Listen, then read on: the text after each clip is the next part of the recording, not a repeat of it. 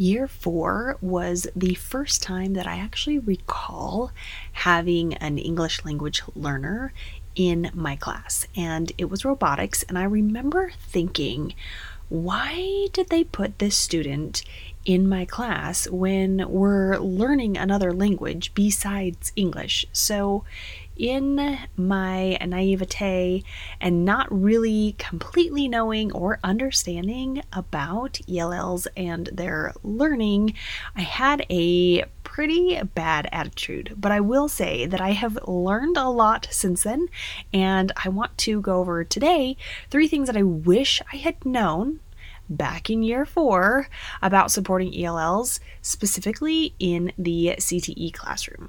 Welcome to the Secondary Teacher Podcast, the podcast for middle and high school teachers juggling multiple preps to get the strategies to reduce overwhelm so that you don't have to choose between being an effective teacher and prioritizing important relationships. I'm your host, Khristen Massic, a 10 year high school engineering teacher, former middle school assistant principal, and teacher coach. Every week, we will discuss strategies, systems, and time saving tips to help you not only survive but thrive as a multiple prep teacher.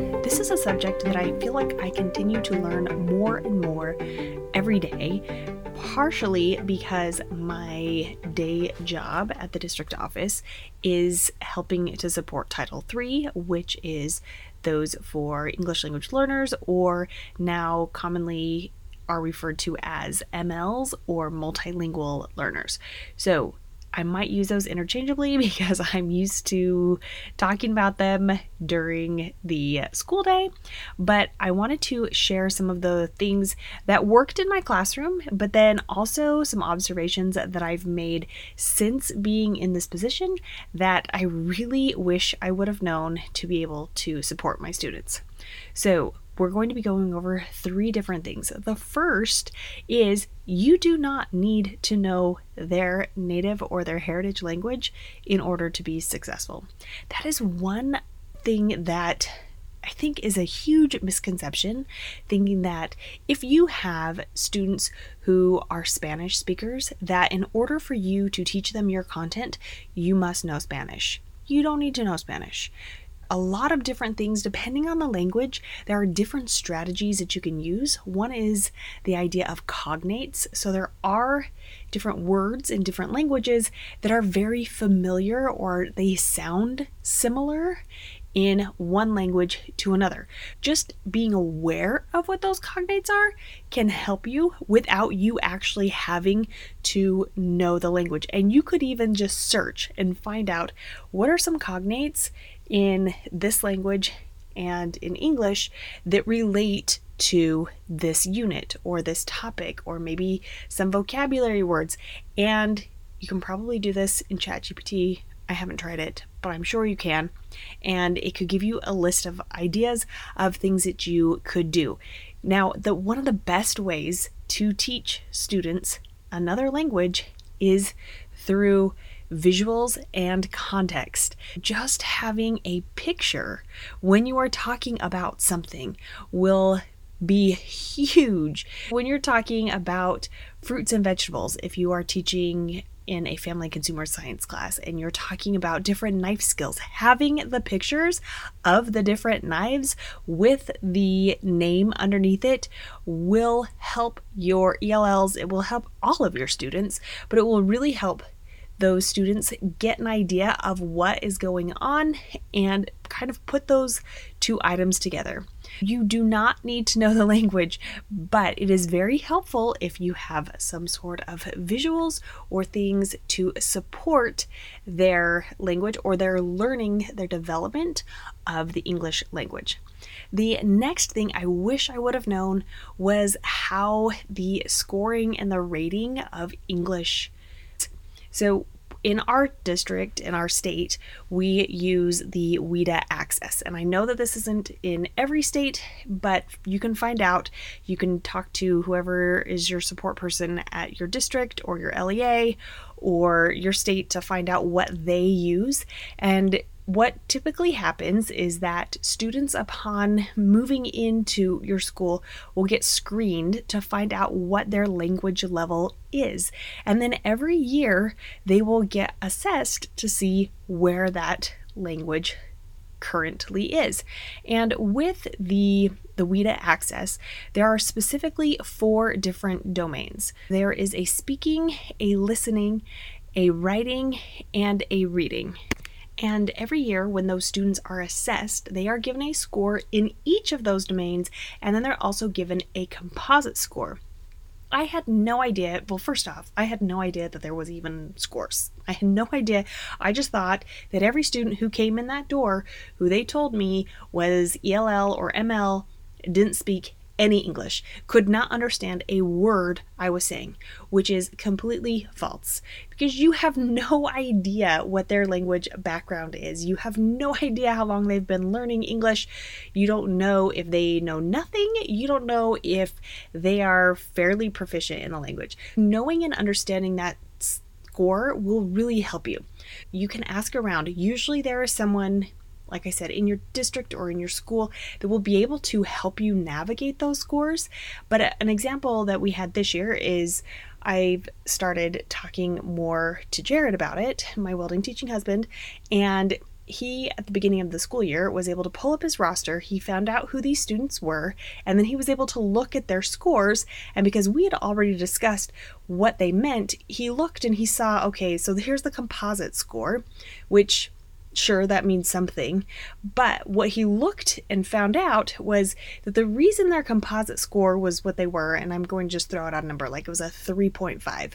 So they're still pretty high, but the reason that that number was so high was because they are very good at listening. Their listening score is very high. But why it's being pulled down, their listening score was like a 4.8. But what they were lacking in was the speaking. That allowed him to know they are going to understand everything that I say, but they need practice speaking the language. They need practice doing turn and talk or think, pair, share, anything like that, or just explaining it to a partner or even him as a teacher, that is where they're going to need some help to help them increase their proficiency level in English. Just knowing that little tiny bit of information has let him plan out the rest of his course and it also it eased his fears because when you get your list of students and you're given all this information, it just seems like more and more and more keeps getting piled on. Once you start to see that roster, who has IEPs, who has 504s. Now we've got students who are flagged ML. What does that mean? Am I going to have to do huge amounts of work and effort to differentiate? Part of the way to remove that overwhelm is to educate yourself on what those things actually are and see there are probably things you're already doing or there are just simple tweaks that you can make that don't require you to make an entire additional lesson plan. Which leads me into my third thing that I wish I would have known, and that was how to differentiate a site. Now, it was always, or it seemed common, that I would just give every student the same exact assignment. But in reality, what you can do is you can think about who you would like to have do this proficiency. That would be the majority of the students, and you plan for that. You plan the highest what you want students to be able to do, what you want them to be able to show you, how you want them to be able to show that you, and then you just work down from that. Now, this is a great thing that you can throw into ChatGPT where you can ask it, you can say, This is my mastery or my proficiency level. Can you give some examples of some lower proficiency levels that are possibly building up to this, and then you can just pick which would work for you. Now, if your student is having difficulty communicating, like especially writing, then maybe not having them write an essay is something that you would want them to do. Perhaps you are having them fill in sentence stems instead. You're giving the majority of the sentence and you're having them fill things in, or you're just having them answer a question with a single sentence answer. That's if you're doing something like that. Now, the perk of being in CTE is you can more likely than not you can have them demonstrate something back away from the paper pencil test and use that time where your students are demonstrating, where they are showing their proficiency, have that be their assessment. So it doesn't mean that you have to completely throw out that written test for all of your students, but maybe you modify it and this is scaffolding and you've modified, you've scaffolded, you've allowed to have these students show and meet this proficiency without needing to do your paper pencil test. So, these are three things that I wish I would have known about supporting my English language learners or my multilingual learners in my classroom. The first is knowing and understanding their language is not necessary. It is not required.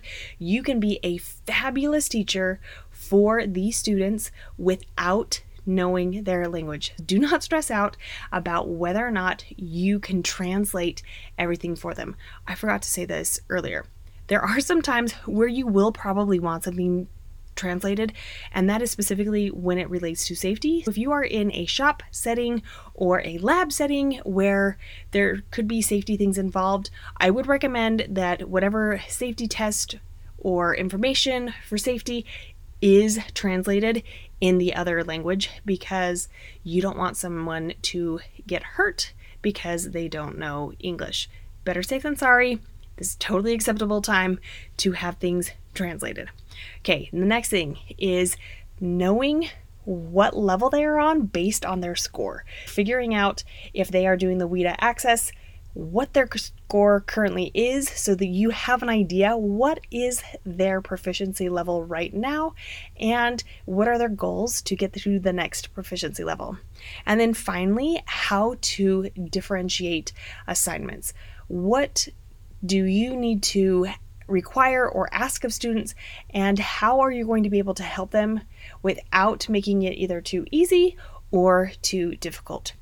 As always, if this episode was helpful to you, it could be for others. To help spread the word about this episode, this podcast, make sure that you send it to a teacher friend, and you can do that by sharing it, sending it an email, or you can also take a screenshot of this episode and post it on your Instagram stories or any other social network you're on. You can tag me at Khristen Massic, K H R S T E N M A S S I C. Until next week.